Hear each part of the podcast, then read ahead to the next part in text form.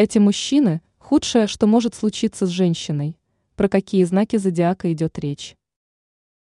К сожалению, надевая розовые очки в своих отношениях, женщины часто не замечают, что партнерам совсем не подходит, хоть раньше они и думали совсем по-другому.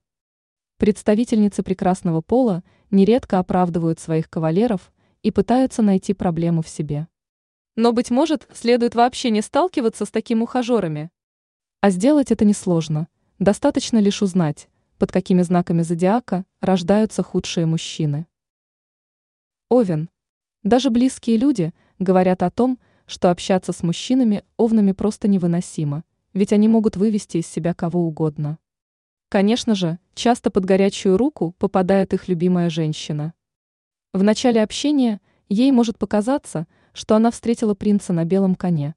Но не стоит обманываться, ведь Овен нередко носит маску, чтобы показать себя в лучшем свете. Как только конфетно-букетный период пройдет, Овен начнет обвинять свою возлюбленную в том, что он скучает в отношениях с ней. Близнецы. Да, мужчины-близнецы очень харизматичные и яркие, поэтому люди забывают о том, какими двуличными могут быть такие друзья и знакомые. Если женщине все же не удалось противостоять шарму близнецов, она должна быть готова к тому, что такой свободолюбивый человек не захочет сидеть на одном месте.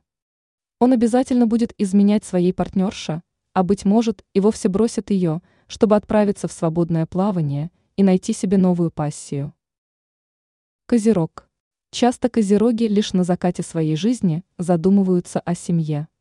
Большую часть времени козероги фокусируются на своей работе, а поэтому, если у них рано появляется вторая половинка, она точно не допросится от них подарков и внимания. Женщине все равно не хватит терпения в общении с козерогом, ведь это отъявленный перфекционист, который все время будет упрекать свою возлюбленную в том, что она недостаточно идеальная.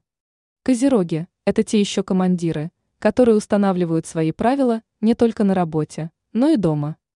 Ранее мы рассказывали, у какого знака жизнь улучшится в январе.